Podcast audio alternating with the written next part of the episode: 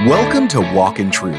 These are the Bible teachings of Pastor Michael Lance, equipping you to reach out with God's truth to all people and how to apply that truth to today's issues, trends, and culture. Learn more about the program and our church when you visit walkintruth.com. Now, here's the conclusion of Pastor Michael's teaching in Psalm 2 called, Why Are the Nations in Uproar? Our Lord is going to come and save us, and He's going to come and execute judgment. Therefore, verse 10 says, Now, O kings, in light of this, show discernment. Take warning, O judges of the earth. Worship the Lord with reverence or fear, and rejoice with trembling. And then do homage, that is, obeisance or worship the Son, lest he become angry and you perish in the way. Notice uh, in my New American Standard, Son is capitalized. This is a prophecy about the Messiah, specifically dealing here with his judgment. And you perish in the way. His wrath may soon be kindled. How blessed are all who take refuge in him. There's a warning here. Kiss the Son, lest he become angry and you perish in the way. In John 3:16, Jesus said to Nicodemus, God so loved the world that he gave his only begotten son that whoever believes in him will not perish, they'll have everlasting life. Now this psalm takes on prominence in the New Testament, and I'll take you over there to the book of Acts. Let's turn over to Acts chapter 4. Let me just set the scene for a second. So there's been a healing of a crippled man, and it's an undeniable healing. Peter and John uh, in Acts 3 1 went to the place of prayer. There was a man who was lame from his mother's womb, and they, uh, he's asking for silver and gold. If you remember the story, they say, Silver and gold we don't have, but what we have we give to you. In the name of Jesus Christ, rise up and walk. And the man rose up, and he began dancing around. And it was an undeniable miracle right there in the temple courts. And it was an opportunity to preach. Peter, when he saw the amazement of the people, begins to break into the gospel. Acts 3.12. He goes back. He talks about the God of Abraham, Isaac, and Jacob. He talks about Jesus, God's Messiah or servant. Acts 3.13. He says, you disowned, Acts 3.14, the holy and righteous one you asked for a murder to be granted to you. You put to death the prince of life. The one whom God raised from the dead, a fact to which we are witnesses. And on the basis of faith in his name, it is the name of Jesus which has strengthened this man whom you see and know. And the faith which comes through him has given him this perfect health in the presence of you all. And now, brethren, Acts 3:17, I know that you acted in ignorance just as your rulers did also. But the things which God announced beforehand by the mouth of all the prophets that his Christ should suffer, he is thus fulfilled. Repent therefore and return that your sins may be wiped away in order that times of refreshing may come from the presence of the Lord that he may send Jesus the Christ appointed for you, whom heaven must receive until the period of restoration of all things about which God spoke by the mouth of the holy prophets, of his holy prophets from ancient time. Peter preaches. He tells them, turn away, verse 26, from your wicked ways. And then the threat comes. The religious leadership says, We don't want you preaching anymore in this name. There'll be no more of that preaching going on. we don't want to hear any more about Jesus. You think they felt a little bit guilty? You think they felt a little bit uneasy when they were told that they killed the Prince of Life? And Peter says in Acts 4:11, he, Jesus, is the stone which was rejected by you, the builders, but which became the very cornerstone. And there is salvation, what's your Bible say? In no one else, For there is no other name under heaven that has been given among men by which we must be saved. Salvation is in no one else. There's nowhere else to turn. I'm sorry, Oprah. I was talking to a friend the other day, and we were talking about how people get this weird idea that there's all these different ways to God. And he said, Imagine that I picked up one of these people at the airport and they told me, I want you to, or I picked up somebody at a hotel and they said, I want you to drive me to this airport. And let's say I just started going the opposite direction. And they said, Where are you going? This is not the route to that airport. And I responded, Well, all roads eventually lead to this airport. It doesn't matter which direction you go, what road you take, what highway, what freeway, what byway. We're going to all get there. It'll be fine. Now, if you're in the back seat of that taxi, you're thinking this person has lost their mind. There's an easy route I can call up on my phone right now to get to the airport. Oh, no, no, no, no. Don't worry about that. Let's go this way. We'll get there. But my flight is leaving at this time. It's all right. Just enjoy the ride. That's ridiculous. There's one way of salvation. And here's the good news God has made a way. He didn't have to make a way, He could have just said, Bye. I'll start over. Aren't you glad He didn't give up on you? Now, as they observed 413, the confidence of Peter and John understood that they were uneducated and untrained men. They were marveling and began to recognize them as having been, oh, what a great verse, with Jesus. And seeing the man who had been healed standing with them, they had nothing to say in reply.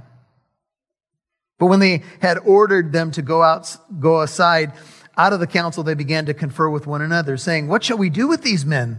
For the fact that a noteworthy miracle has taken place through them is apparent to all who live in Jerusalem. We cannot deny it. How about you get right with Jesus? How about you say a miracle has been done here? There must be power in the name of Jesus. He must be the Messiah. Let's repent of our sin and get right with God. Now, we've been praying and we're commanded to pray for all our rulers, all who are in authority.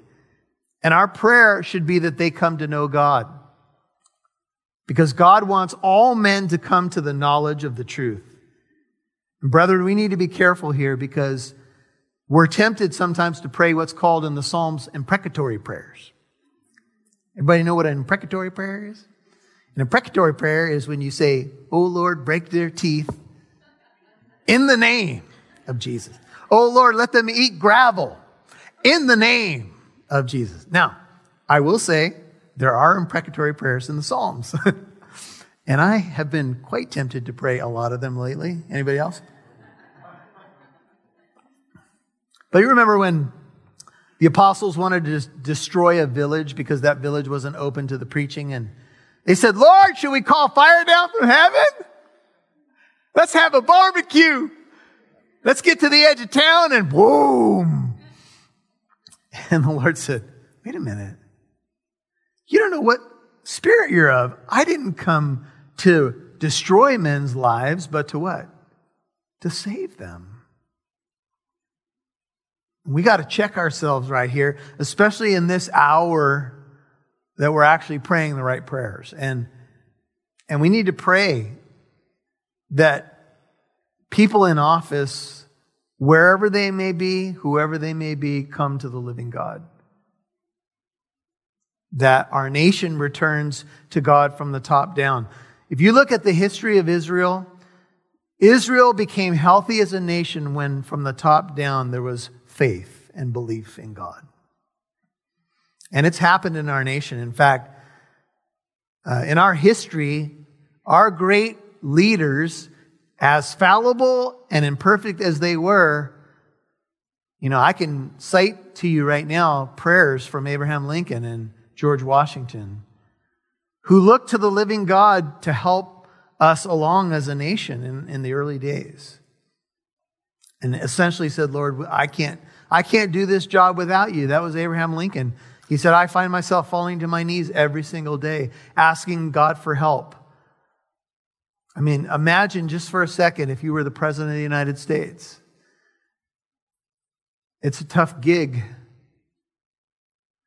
And it's, it's hard for any human being to be in that kind of position. That's why we've been called to pray for our leaders and our governors and our mayors. And I would add our pastors. And so the threat comes, and basically the warning is 17, speak no more in this name. They summoned them, 18, Acts 4, commanded them not to speak or teach at all in the name of Jesus. But Peter and John answered and said to them, Whether it is right in the sight of God to give heed to you rather than to God, you be the judge. For we cannot stop speaking what we have seen and heard. You can judge our action, but we're going to obey God and not you. When they had threatened them further, they let them go, finding no basis 21 on which they might punish them on account of the people because they were all glorifying God. See, when the people step up, something happens for what had happened. For the man was more than 40 years old on whom this miracle of healing had been performed. Now, we're winding down, but what I want to show you is the response of the church to the threats, to the difficulty, to the persecution. And here's what happens. It says when they had been released Acts 4:23 they went to their own companions and reported all that the chief priests and the elders had said to them. And when they heard this what did they do brethren?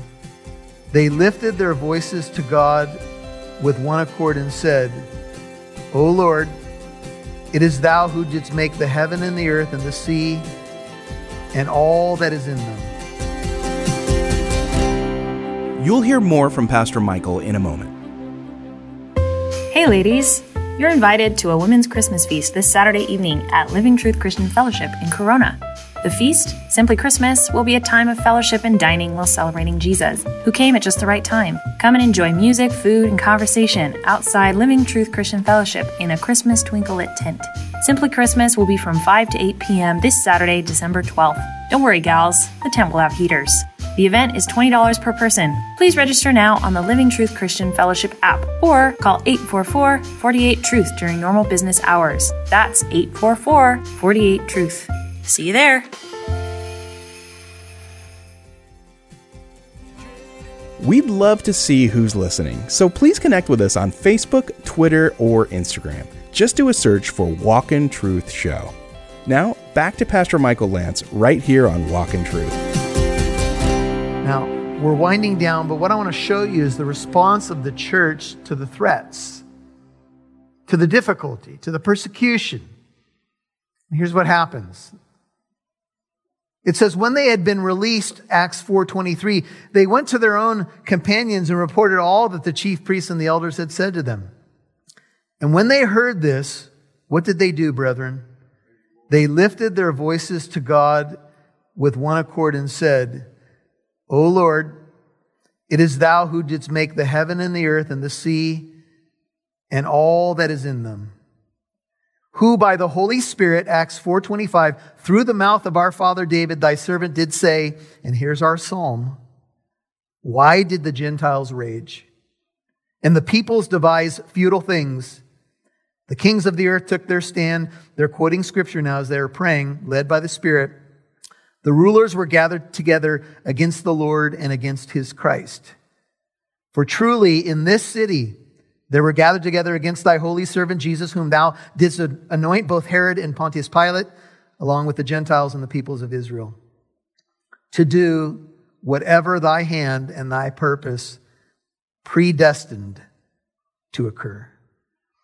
Now, what's interesting is on the spot, with no apparent preparation in Bible study, when the church hears what's going on and they begin a prayer meeting, scripture begins to flow from Psalm chapter 2. And we have prayer meetings all the time. And I wish more of you were at these prayer meetings, but here's what happens. Before every service, at least 15 minutes before, Wednesday nights from 6 to 7, we get together and pray. And I believe that God's people have forgotten about the power of prayer.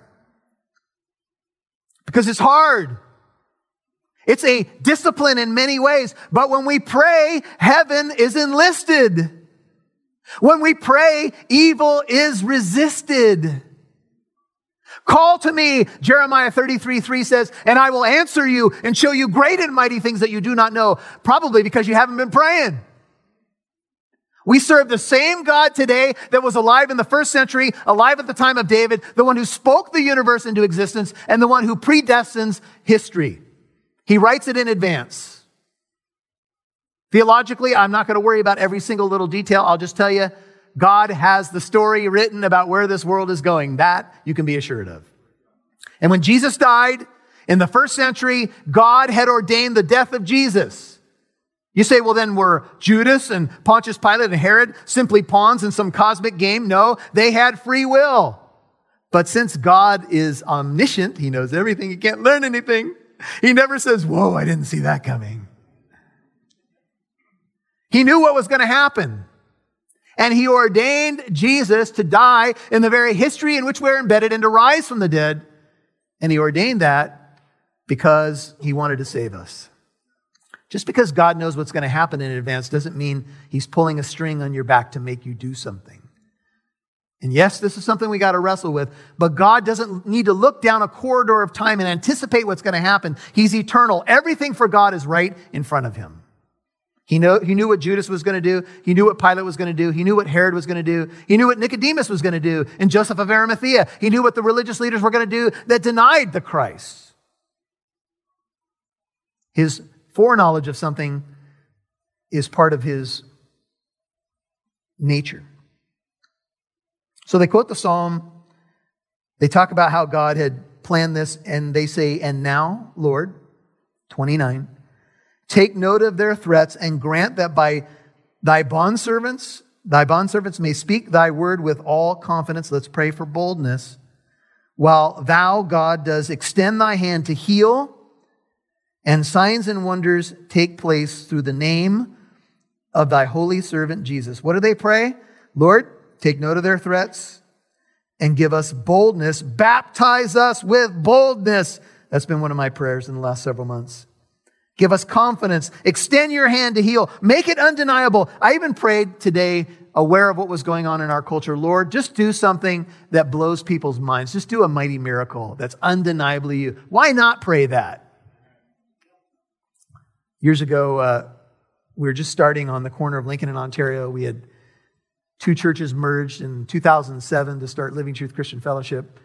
And I was interacting with a gentleman who had been in ministry for a long time, and he said, Pastor Michael, I want to challenge you to be praying that God would do miracles in your generation.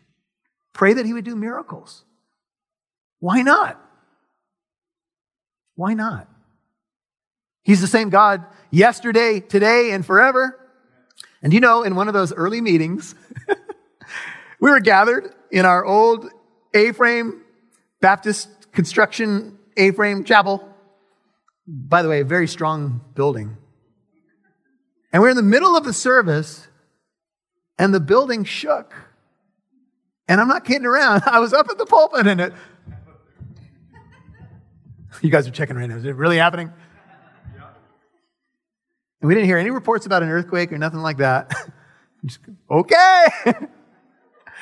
it's the book of Acts. And when they prayed, the place where they had gathered together was shaken. 31 and they were all filled with the Holy Spirit. And what did they do? They began to speak the word of God with boldness. And the congregation of those who believed were of one heart and soul. Not one of them claimed that anything belonging to him was his own. All things were common property to them. And with great power, the apostles were giving witness to the resurrection of the Lord Jesus, and abundant grace was upon them all. Father, in our generation, we have not really seen days like this, I think, for most of us. Some have seen them perhaps in other countries. And we're at a really interesting time, a, a time when We could easily lose heart or become overwhelmed by fear. But we have a we have a model here in Psalm 2 in the book of Acts, chapters 3 and 4, about what we should be doing. And what we should be doing is praying for boldness, praying for miracles, united in faith and hope, and taking our stand for the gospel. Father, would you help us? Would you help me in my weakness? Because it's easy in our humanity to not want to deal with it, to not want to take a stand or deal with the stuff that we got to deal with. But in our generation, Lord, the biggest thing is the church has an opportunity to shine right now with the hope of the gospel. And we know the gospel has always been opposed, and your people have had stretches of tough sledding, no doubt. But you are so faithful. And what a beautiful picture to end with here. The church had one heart. They were standing together, they were taking care of each other. And God, how we need that. We can't be autonomous in these times. And, and that's true not just in a fellowship, but it's true church to church. We've got to stand together. Sometimes we say, oh, that's happening over there. Oh, too bad. But no, our brothers and sisters are trying to stand right now, and we're praying over them right now. Every single person who's stepped out in faith this morning, Lord, to gather in your name, whatever that looks like. And that's not just our country. That's places like China where the church has gone underground for a long time. That's many other nations that have had to uh, pray and, and lean into God and lean into one another and be strategic and discerning. God, we need that. We pray over our state. We pray over our governor. We pray over our local leaders. We pray that there would be a change of heart towards the church. That our testimony would be one that we just want, we want to bring a healing balm to people, Lord. We want to speak truth and love. We, we are a people who desirous to see men saved and come to the knowledge of the truth. We're desirous that the love of Christ would be our greatest witness. We're desirous that, Lord, we could tell people the good news of Jesus and how to walk out the rest of their life living within his loving boundaries and finding great delight and joy in their life. Now, if you've tuned in by live stream, would you keep your head and heart bowed if you're here? If you don't know Jesus, if you never realize he's the singular way of salvation, trust him right now. Something like this Lord Jesus, would you save me? Thank you that you, the King, entered into this world on a rescue mission. Thank you that you died on that terrible cross for me, taking my punishment, taking my place. Thank you that you rose again from the dead Defeating death, my greatest enemy, I place my trust in you. Be my King, be my Savior, be my God, my Lord, my friend. If you're a prodigal and you've been away from the Lord and maybe you feel like you fell away a little bit or a lot, He would invite you, He would bid you to come home. Come to the Father through Jesus the Son. And if you're a saint here today and you're already saved and you're just trying to navigate the times and, and stand strong and stand for your family and stand with your church. God bless you. May He strengthen you. May He grant you peace and a sense of mission for this season. In Jesus' name I pray.